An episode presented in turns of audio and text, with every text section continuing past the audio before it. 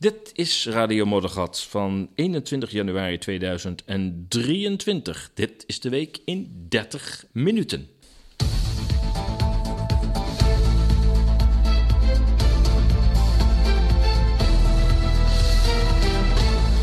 Ja, en uh, deze uitzending, de praatclub van het World Economic Forum, was deze week bij elkaar in Davos met 5000 militairen als bewaking. Commissie EU-parlement wil Ursula von der Leyen grillen, zoals dat heet, over het sms-verkeer met Pfizer. De zaak Inna Zevanetskaya en de prikplicht voor een 85-jarige, een Duitse Joodse vrouw.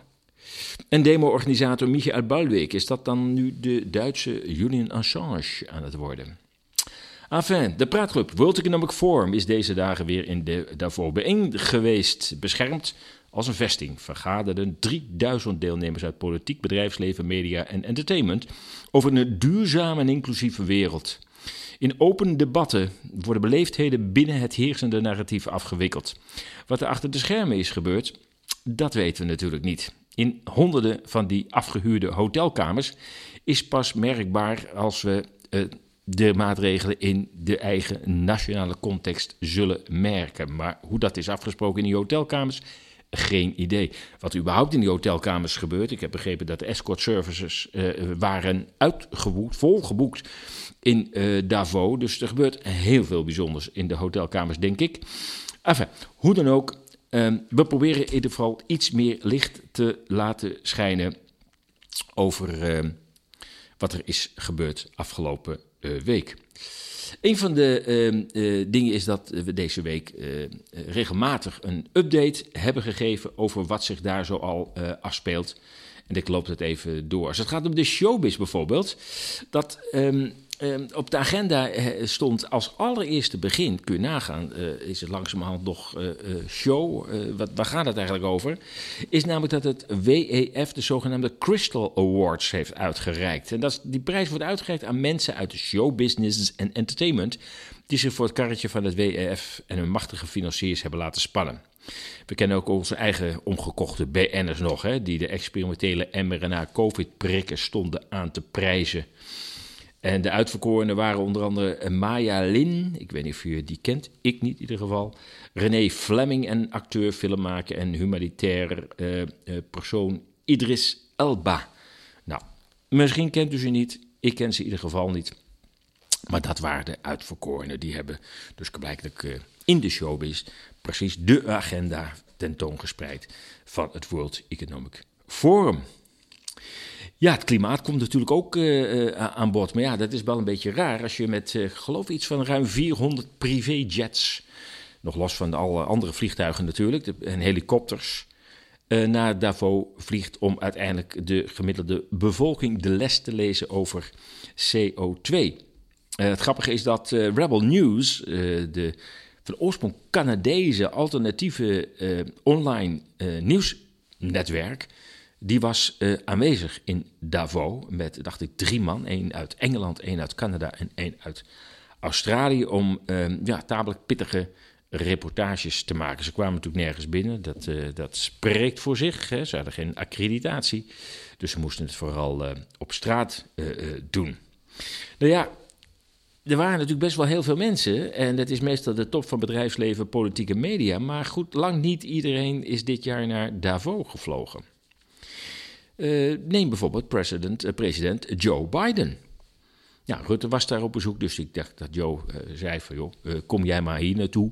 Hè, dat, een beetje vliegen kan er ook nog wel bij. Je hebt nog een groot CO2-budget, dus kom maar gewoon lekker naar Washington toe. Maar ook de Chinese en de Russische tegenhangers ehm, waren niet aanwezig. Hè. Zoals uiteraard Poetin was niet aanwezig, die mocht uiteraard niet komen.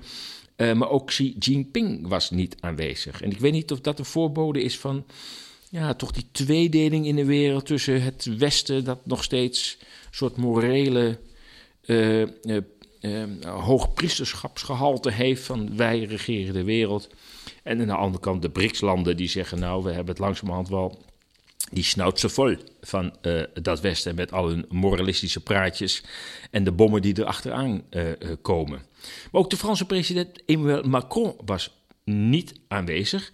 Ehm, maar ja, hij is wel iemand die, die even vanuit het Elysée beloofde dat hij de planeet weer groot zou maken. Ik weet niet hoe dat werkt, hoe je de aarde groter kan maken dan hoe die nu is. Een beetje ruimte erbij kan misschien geen kwaad. Hoe dan ook. Ook de nieuwe Britse premier, schat, schat, een schatrijke familie komt hij uit, Risha Sunak was niet aanwezig, als ook de nieuwe Braziliaanse president Luiz Inácio Lula da Silva. Ook weggebleven. Nou, ik weet niet of we dat als een veegteken moeten zien. Maar goed, in ieder geval het WF eh, die schept nog wel op over eh, het aantal CEO's van grote bedrijven. Sterker nog, dit was misschien wel meer een, uh, een bedrijfslevenfeestje dan een politiek feestje. Um, dus ik, ik, denk dat uh, heel stil uh, Klaus wel gedacht zal hebben: hmm, verlies ik hier nou een beetje politieke invloed? Of hoe zit dat nou? Hij was zo goed geïnfiltreerd in al die kabinetten. Maar misschien begint hij toch wat terrein op het politieke gebied te verliezen. Maar goed, daarmee is de macht van de WF natuurlijk nog lang niet voorbij. Ja, het kan best zijn dat de WF zich te veel heeft laten politiseren.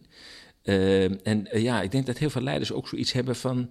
Uh, joh, bemoei je niet met de politiek, dat doen wij wel. En ik denk dat Klaus toch een beetje zich als een soort wereldleider heeft geprofileerd met een staf van 4 tot 800 medewerkers. Ik weet niet precies hoeveel er zijn in zijn World Economic Forum.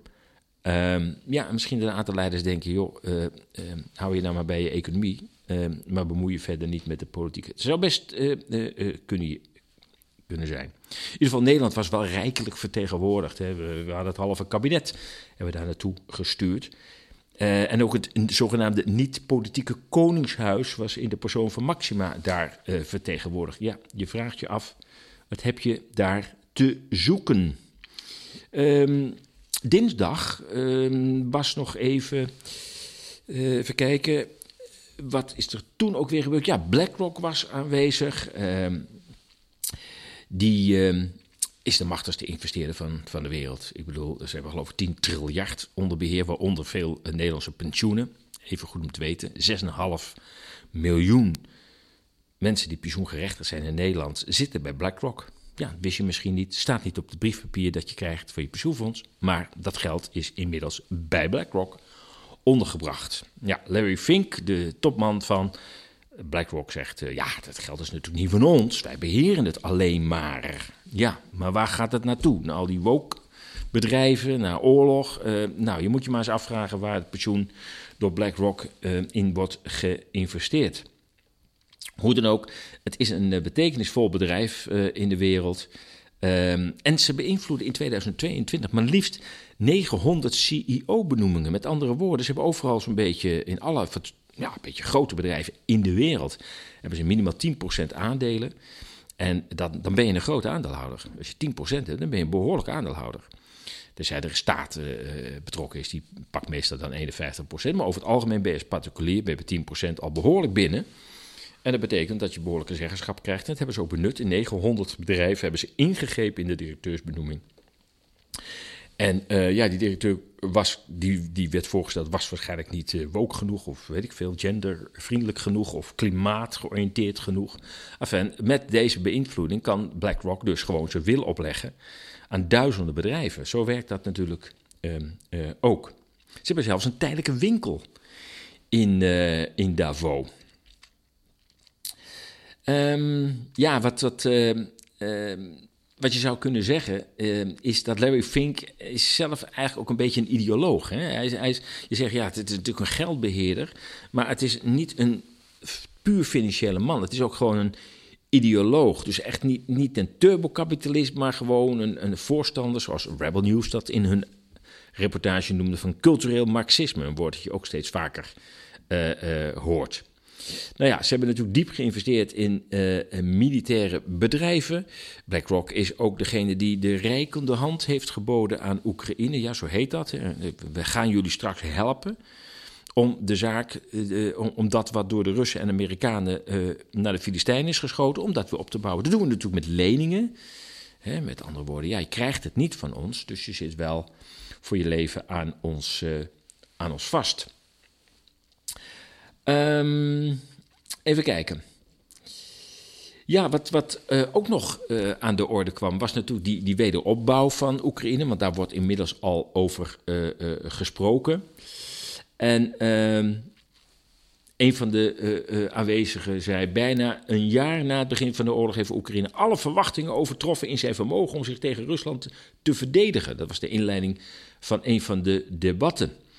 Uh, ja, als je dan ziet wie er aanwezig zijn, bijvoorbeeld uh, uh, de topman van Naftogaz van Oekraïne is dat, het gasbedrijf van Oekraïne. de plaatsvervangend minister-president van Oekraïne was aanwezig. En ook de staat, een, staatssecretaris uit Duitsland, Jurk Koekies. Ja, kan er ook niks aan doen. Um, ja, in het gesprek was Oekraïne als lid van de Europese Unie ehm, uitgenodigd. En de integratie van die westerse handelszone is een feit volgens hem. Met andere woorden, we, we, zijn er. Uh, maar het leed van de Oekraïners, van deze door de VS uitgelokte en door Rusland gestarte oorlog, was amper onderwerp van gesprek. Het ging over handel, het ging over kansen. En ook Olaf Scholz, die woensdag aan het woord uh, uh, kwam, die heeft in zijn toespraak dat ook onderstreept. Het ging om het brutale optreden van Rusland. Nou, dat is natuurlijk ook zo. Maar mm, hij vergat natuurlijk tussen aardjes wat er aan vooraf is gegaan in al die jaren. Eh, wat de rol van het Westen is geweest, de NAVO, de Verenigde Staten. Dat was hij even vergeten. Um, en hij, hij, hij, memoreerde meteen nadat hij dat had gezegd, dat, voor het, dat het Duitse bedrijfsleven toch echt wel alle mooie kansen zagen in het, in het, in het, in het economische wonder als we dat even vertalen in Duits, is dat dat Wirtschaftswunder. Ah, hey, dat heeft Duitsland ook meegemaakt nadat het helemaal plat gebombardeerd was. Nou, dat is blijkelijk in Oekraïne ook de bedoeling. De boel uh, laat, laat, laat maar lekker doorfikken. We blijven wapens leveren, net zolang tot de hele boel plat is. Nog los van wat het aan verschrikkingen voor de Oekraïnse bevolking uh, betekent. En dan komt BlackRock en die gaat gewoon wat, uh, wat geld geven. En ja, daar zit, daar zit Oekraïne voor de eeuwigheid vast aan leningen van de Amerikaanse investeerder. Um, ja, ook, ook, ook, minister Habeck, minister van Economische Zaken van Duitsland, kwam aan het woord. En die verontschuldigde zich. Het was gewoon gênant om te zien en te horen voor de tussen haakjes onbegrijpelijke beslissing van zijn land om in 2015 Nord Stream 2 aan te leggen. Ja, zegt hij, dat was kort na de inname van de Krim door Rusland. En toch besloot Merkel tot het laten aanleggen van Nord Stream Twee, ik denk dat dat wel begrepen eigenbelang was, maar blijkelijk moet Duitsland nu helemaal door het stof en eigenlijk bijna roepen: sorry, sorry dat we aan ons eigen belang dachten. En diegene die hun daartoe heeft gedwongen, doet niet anders. De Verenigde Staten. Ja, het, is, uh, het, het, het, was echt. Uh, uh, ja, wat ik zeg. Ehm, dat, dat, dat, Duitsland zich nu schaamt voor zijn eigen beslissingen. Dat, dat, dat, die, dat ze voor zichzelf zijn opgekomen. Dat is onvoorstelbaar. Ja, die Larry Fink, nogmaals van BlackRock, die deed nog wel een oproep aan regeringen om na een periode van verspreiding van angst nu ook de boodschap van hoop te verkondigen. Na alle berichten over het virus wordt het weer tijd om vooruit te kijken, zei hij, en optimisme uit te stralen. Want hij zegt pessimisme is slecht voor beleggingen. En zo zie je maar weer dat er toch misschien binnen die gelederen van het WEF dat heb ik al eens eerder aangegeven, er gaat op een gegeven moment ook een scheuring ontstaan in belangen. Ik bedoel, aan de ene kant wil het WEF nog steeds het rampenscenario blijven verkondigen, dan weer dit en dan weer dat. En, maar ja, Fink zit ook in de club, maar die denkt, ja, maar wacht even, als we, als we dit blijven doen, eh, mijn eh, investeringen komen niet meer van de grond. Sterker nog, ze zijn een triljard kwijtgeraakt aan waarde. Eh, we moeten er langzamerhand een beetje vrolijk gaan, uh, gaan doen. Dus zo zie je maar weer dat, dat, dat al die clubs bij elkaar in het WEF, dat is zo breed dat daar ook geheid belangenverschillen in gaan optreden. Maar goed, als je werkelijk uh, wat meer vrolijkheid uh, in de wereld wil en wat minder angst, dan zul je toch absoluut die WEF moeten opheffen en die WHO moet ook weg. Zo, in deze vorm is het gewoon, zijn het gewoon gekochte organisaties, uh, ondemocratisch. En uh, ja, die maken langzamerhand een beetje de dienst uit uh, in de wereld. En ja, ik zou zeggen dat moet langzamerhand toch wel een beetje afgelopen zijn. Goed, van der Leyen gaan we even naartoe. Ja, ja, ja, ja. Dat was die, uh, die vrouw die af en toe zo'n zo'n blauw-geel pakje aantrekt als een toespraak houdt. dat zou wel een symbolische betekenis hebben. Maar goed, een aantal Europarlementariërs is het langzamerhand wel spuugzat dat von der Leyen, maar dat hele verhaal rondom die sms-verkeer met uh, topman uh, Albert Boerla van, van Pfizer, dat ze dat maar weg blijft schuiven van ja, een beetje, beetje de, de, de, de, druk van, van Rutte. Geen actieve herinnering. Ik heb het geloof ik gewist. ja, dat soort dingen. Um, ja, transparantie is, is, is altijd het overwoord in de politiek, tenzij het de politici zelf betreft. En al helemaal van de der Leyen. Uh, van de Leyen. Uh, Leyen, Leyen. Ja, moeten we even goed uitspreken natuurlijk. Nou ja, wat natuurlijk ook niet helpt is dat, dat haar man in de pharma-business zit in Duitsland. Ja, hoe kan je dan op zo'n positie komen? Hè? Dat, als het gaat om uh, verstrengeling van, van functies, tegen, ja, tegenstrijdige belangen van de objectiviteit zou het moeten zijn van de politieke functie en dan uh, dikke economische banden hebbend in de farmacie, althans haar partner, ja, dat deugt natuurlijk ook van geen meter. Um, ja, het probleem is alleen dat um, de oproep van de commissie is niet verplichtend. Dus voor de Leyen kan net zo goed als Albert Boerla destijds paar maanden geleden zeggen: Nou, kom gewoon niet. Ja, hoe lang je dat kunt volhouden, weet ik niet.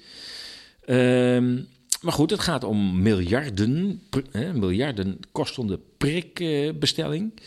en ja, het is, is, een schande dat zij daar geen openheid van zaken over uh, wil geven. Ik geloof dat ze per Europese burger er tien van die spuiten heeft besteld. Dan ben je toch echt wel van de pot gerukt. Want ja, het zijn de spuiten voor een virus. Ja, ik weet niet of jij er nog in gelooft dat het nog bestaat zoals dat in 2020 in de eerste maanden was. Ik weet het niet. Het zou een medisch wonder zijn.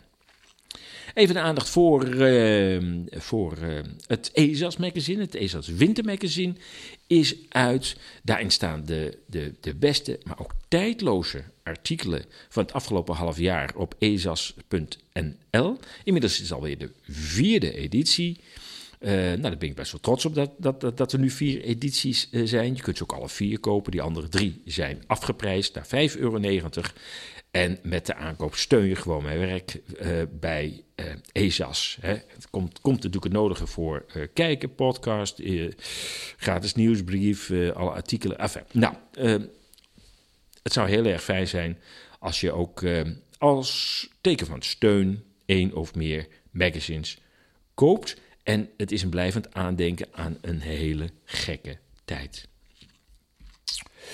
Even kijken, waar staan wij uh, uh, nu qua uh, tijd? Ja, het gaat toch best wel hard. We gaan even naar de zaak Ina Zemeneskaya, als ik het goed uitspreek. Ik spreek slecht Russisch, moet ik zeggen. Ehm, het gaat over de prikplicht van een 85-jarige.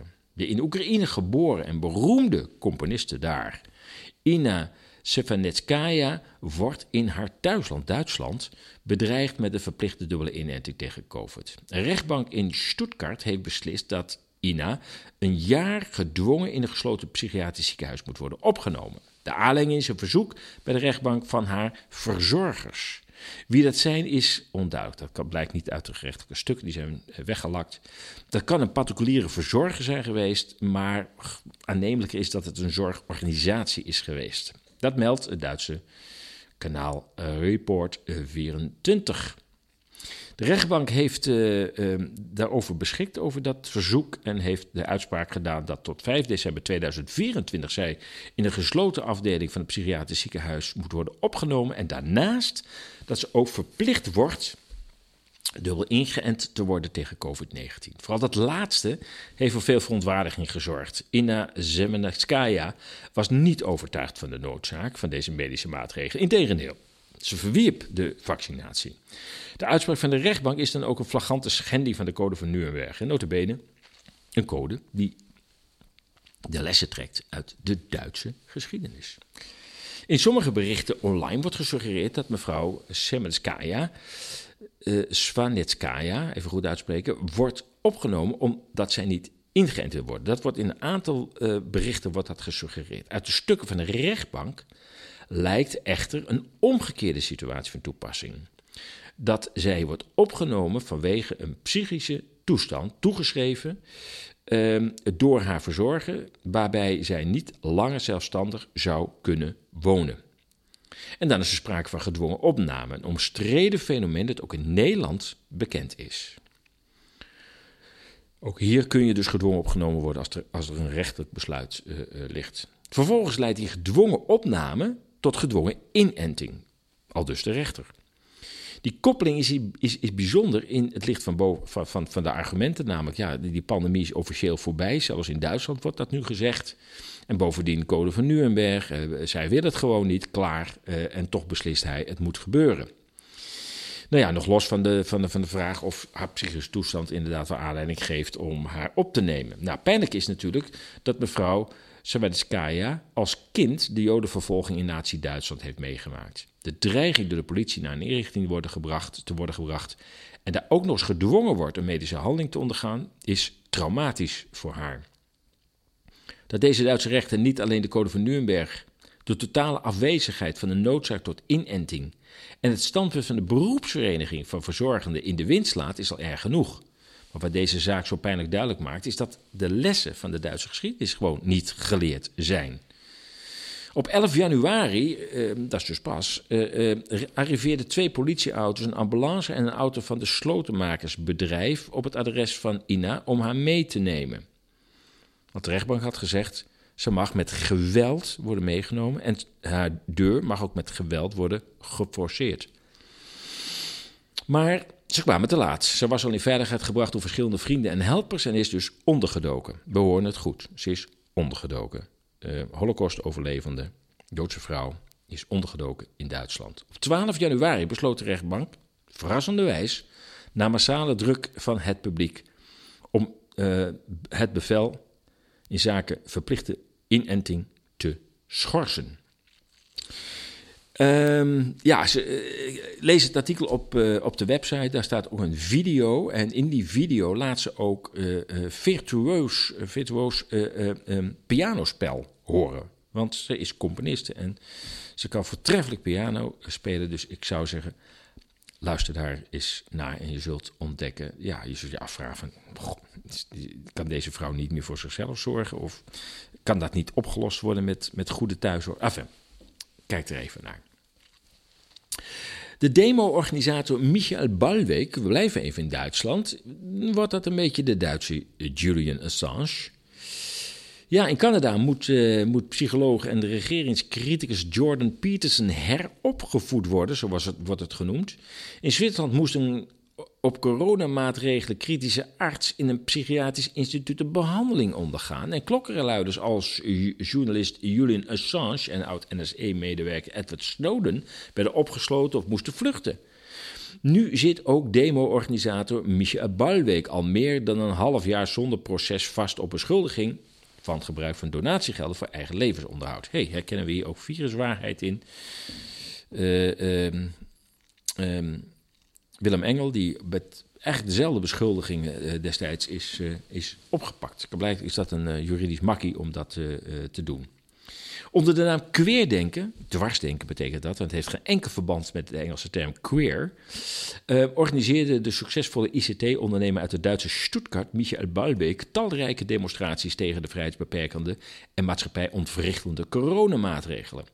Vooral de door talrijke honderdduizenden demonstranten bezochte demonstraties in Berlijn op 1 augustus en 29 augustus 2020 maakte Balweek in één klap bekend. Bij de tweede demonstratie, die van 29 augustus 2020, was ook Robert F. Kennedy aanwezig, overigens in de mainstream media volkomen genegeerd. Al direct sprongen de media erop. De demonstraties zouden door slechts enkele tienduizenden zijn bezocht en een rechtsradicaal karakter hebben. Achter queerdenken zou de Reisburger uh, schuil. Die laatste zouden het oude Duitsland van voor de Tweede Wereldoorlog willen herstellen. Een groep dat tot deze Reisburger zou behoren en een staatsgreep zou beramen is eind vorig jaar met veel machtsvertoon opgepakt. Met die prins erbij, weet je nog wel. Enfin, Balweek werd op 29 juni 2022 gearresteerd op verdenking van fraude met donaties uh, uh, voor de queerdenking uh, denkenbeweging, dat hij dat misbruikt zou hebben voor eigen doelen.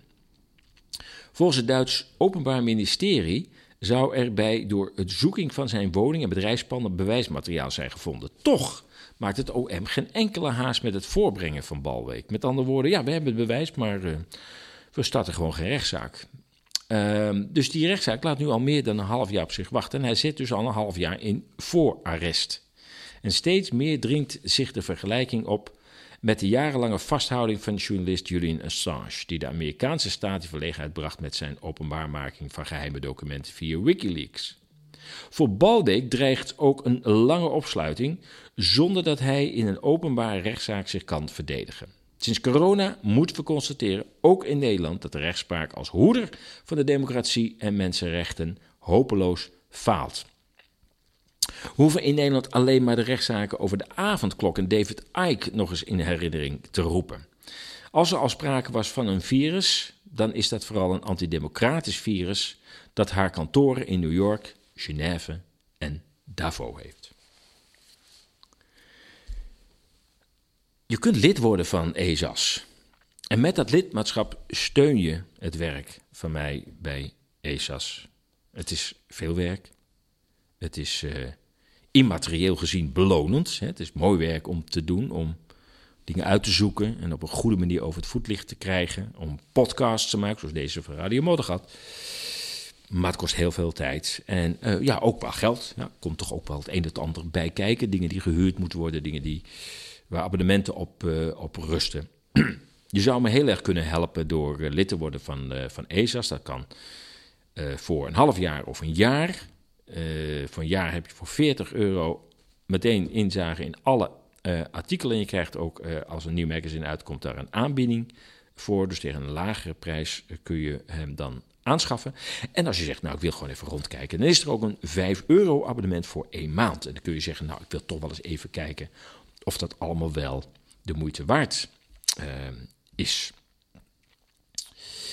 Goed, nog een paar korte berichten en dan zijn we er alweer doorheen. Moskou, bureau TAS, persbureau, Russisch persbureau. Overigens niet eenzijdig. Uh, Russisch overigens, die, die, er zijn een paar Russische persbureaus die doen uiterste best om zo objectief mogelijk over te komen. Anders weten ze dat ze in het Westen gewoon niet meer gelezen worden. Dus ik, uh, ik, ik vind TAS ook nog wel een redelijk goed persbureau.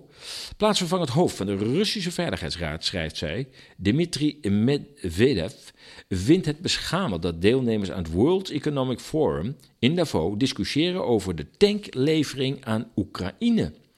Hij zegt: Wat een beschamende situatie, op zijn zachtst gezegd. Het Davos Forum bespreekt tanklevering aan Oekraïne. Einde citaat. Dat schreef hij dinsdag in Telegram. Hij gaat verder. In Davos praten mensen over andere dingen, zoals de economie en dat soort zaken, merkte Medvedev nog op. Weer citaat. Het goede is dat er deze keer geen Russische of Chinese zakenlieden zijn. Oké, okay. al dus Medvedev. En um, verder las ik ook nog op uh, de website projectsyndicate.org um, het volgende. Vrede door uitputting, uh, uitputting, ja, zo zie je maar, kun je alles met elkaar combineren. Uitputting in Oekraïne. Eind vorig jaar drong, drong uh, uh, generaal Mark Milley, voorzitter van de Amerikaanse Joint Chiefs of Staff, bij Oekraïne op aan om te profiteren van momenten van Russische zwakte om een oplossing te onderhandelen, omdat het volledig uit Oekraïne duwen van Rusland, en dat is een quote van deze Joint, deze, deze Amerikaanse voorzitter van de Joint Chiefs of Staff een zeer moeilijke taak zou zijn. Dat is dus de inschatting van de hoogste militaire uh, commander van de Verenigde Staten. Zijn opmerkingen veroorzaakten een terugslag bij diegenen die ze interpreteerden als een teken dat Poetins strategie werkte. Maar Milley's advies is het waard om nog eens even op te letten. Het uithoudingsvermogen van Oekraïne zal waarschijnlijk het eerst opraken, is zijn verwachting. Als de leiders van Oekraïne weigeren te onderhandelen tot nadat ze die drempel hebben overschreden, met andere woorden, dat zij de uitputtingsslag hebben verloren, zullen ze veel slechter af zijn dan wanneer ze proberen te onderhandelen terwijl ze nog chips hebben om te onderhandelen. Chips, oftewel nog onderhandelingsruimte hebben. Maar ja, als je al half of grotendeels verslagen bent, dan krijg je een dictaat. Dan wordt er niet meer onderhandeld. Gezien de diepe en beladen gedeelde geschiedenis van beide partijen is het onwaarschijnlijk dat een overeenkomst verdere uitbarstingen van geweld zal uitsluiten.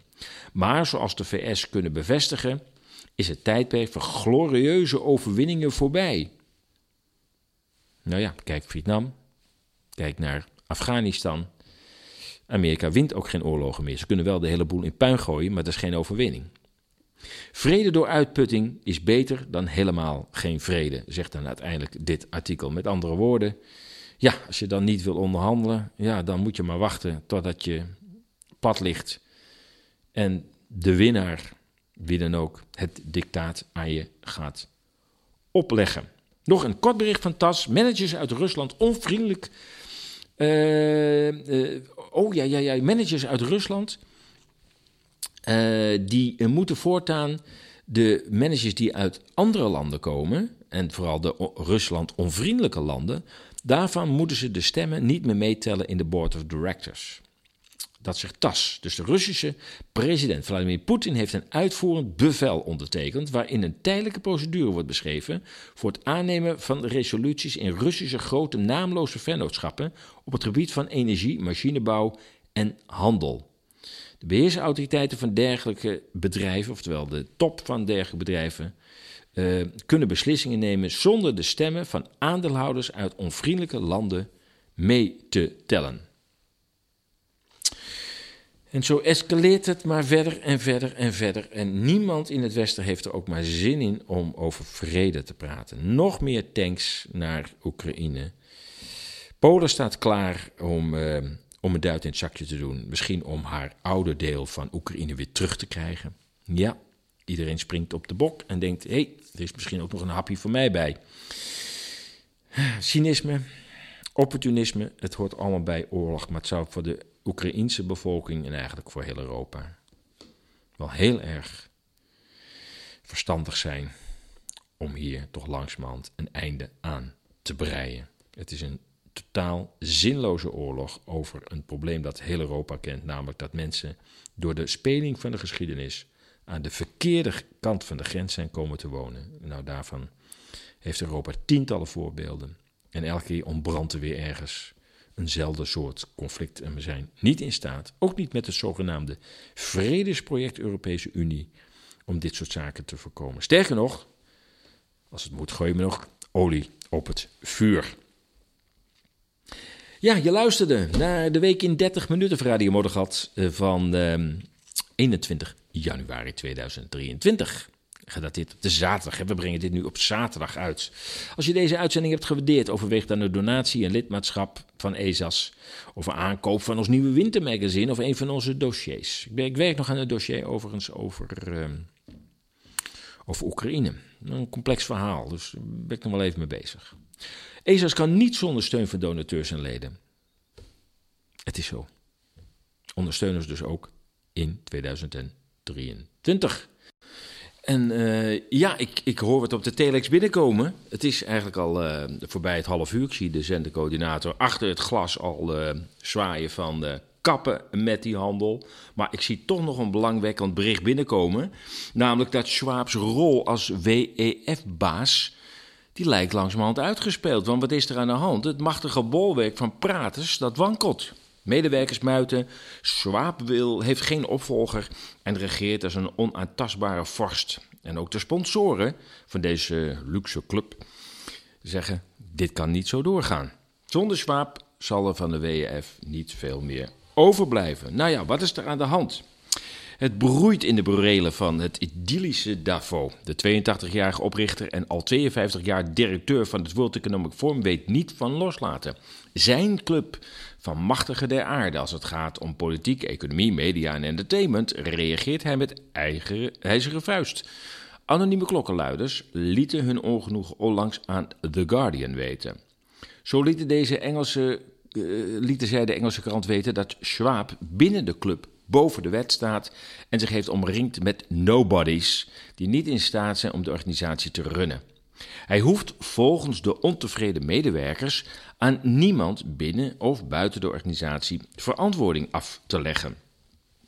De klokluiders willen niet met hun naam in de krant omdat, citaat, Klaus een groot netwerk heeft en het ons erg moeilijk kan maken. Einde citaat. Het belangrijkste verwijt aan Schwab is dat hij niet aan zijn opvolging werkt. De 82-jarige wordt ja, in feite een man van de dag, maar daar wil hij niet aan.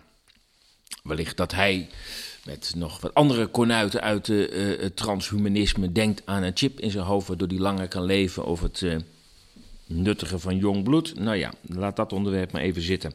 Niet alleen medewerkers zijn hierover ontevreden zijn, uh, en zijn bang dat club inzakt als Schwab komt te overlijden. Ook sponsoren van het WEF, die jaarlijks zo'n kleine 400 miljoen euro binnenbrengen, zien dat de continuïteit van het World Economic Forum gevaar loopt als er niet snel aan een opvolger wordt gewerkt. Volgens de statuten van het WEF mag alleen Klaus zelf zijn opvolger benoemen. Citaat. Er is niet veel toekomst voor het WEF buiten Klaus. Niet alleen omdat er geen duidelijke opvolger is, maar ook omdat zijn raad van bestuur zo'n addersnest is dat het senior leiderschap elkaar naar de keel zal vliegen zodra de man er tussenuit piept. Einde citaat, al dus een insider. Klaus kiest volgens de klokkenluiders zijn leiders met dezelfde criteria die Poetin gebruikt om de afvaardigden voor de Duma te kiezen: loyaliteit, bedrog en seksappeal. De kwaliteit van de mensen aan de top is een afspiegeling van het type mens dat voor de rest in de organisatie werkt. Dat belangrijke politieke leiders dit jaar verstek lieten gaan, zoals de Chinese leider Xi Jinping, de Amerikaanse president Biden, de Franse president Macron en de Russische president Poetin, die niet mocht komen, zegt natuurlijk al veel. Het uitvallen van de wereld, het eenvallen van de wereld, waarbij ook anti-westerse sentimenten een rol spelen, zoals in de BRICS-landen, knaagt ook aan het fundament van het World, tussen aanhalingstekens, Economic Forum. Het lijkt erop dat het WEF na Klaus inderdaad zal wegzakken als een chique praatclub waar je tussen de podiagesprekken door lekker kunt skiën en je zonder schaamte uh, je in alle opzichten mag laten verwennen. Maar als de grote sponsoren hun geld gaan terugtrekken, is het snel voorbij met het sprookje van Schwab. Zijn opgeleide young global leaders, geïnfiltreerd in menige regering volgens Klaus, zullen als verweesde ideologen achterblijven, oriëntatie zoekend in een hen vijandige omgeving.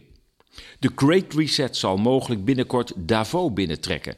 Dan kan de wereld beginnen om alle WEF-adepten uit hun functie te halen en schoon schip te maken en de wereld te leiden naar meer democratie, welvaart, privacy en minder klimaathysterie, censuur en wokisme. Wat zal de wereld opknappen als het WEF van deze aardbodem verdwijnt? Dit was eh, de wereld in 30 eh, minuten. Nou ja, we hebben een beetje gesmokkeld. 38 minuten dit keer. En uh, ja, je hebt geluisterd naar Radio Moddergat in een, in een nieuwe verpakking, een nieuwe stijl, zoals je hebt kunnen waarnemen. Als je deze uitzending hebt gewaardeerd, overweeg dan een donatie, een lidmaatschap van ESAS, aankoop van ons wintermagazine, splinternieuw, en of een van onze dossiers. ESAS kan niet zonder steun van donateurs en leden. Dus ondersteun ons ook in 2023. Je kunt ESA's volgen via de nieuwsbrief RSS. Kijk even op de website wat dat dan hemelsnaam is. Een beetje oud toeltje, maar heel effectief en privacyvriendelijk. Telegram en Twitter. Kijk voor meer informatie op ezas.nl. Ik wens je een goed weekend. Blijf waakzaam, blijf sterk en tot volgende week.